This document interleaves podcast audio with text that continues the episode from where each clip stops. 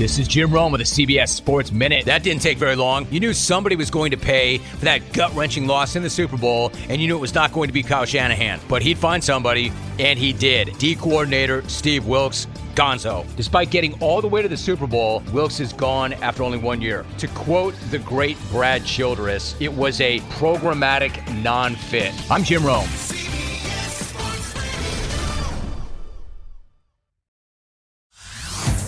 Hey everyone, Boomer Esiason here. The NFL draft is behind us, and your favorite team is now gearing up for week number one. The free Odyssey app puts you right in the middle of the pro football conversation with the biggest sports radio stations from across the country. The local voices who know your team the best, giving you their unfiltered takes on the current state of your squad. It's always football season right here on the free Odyssey app.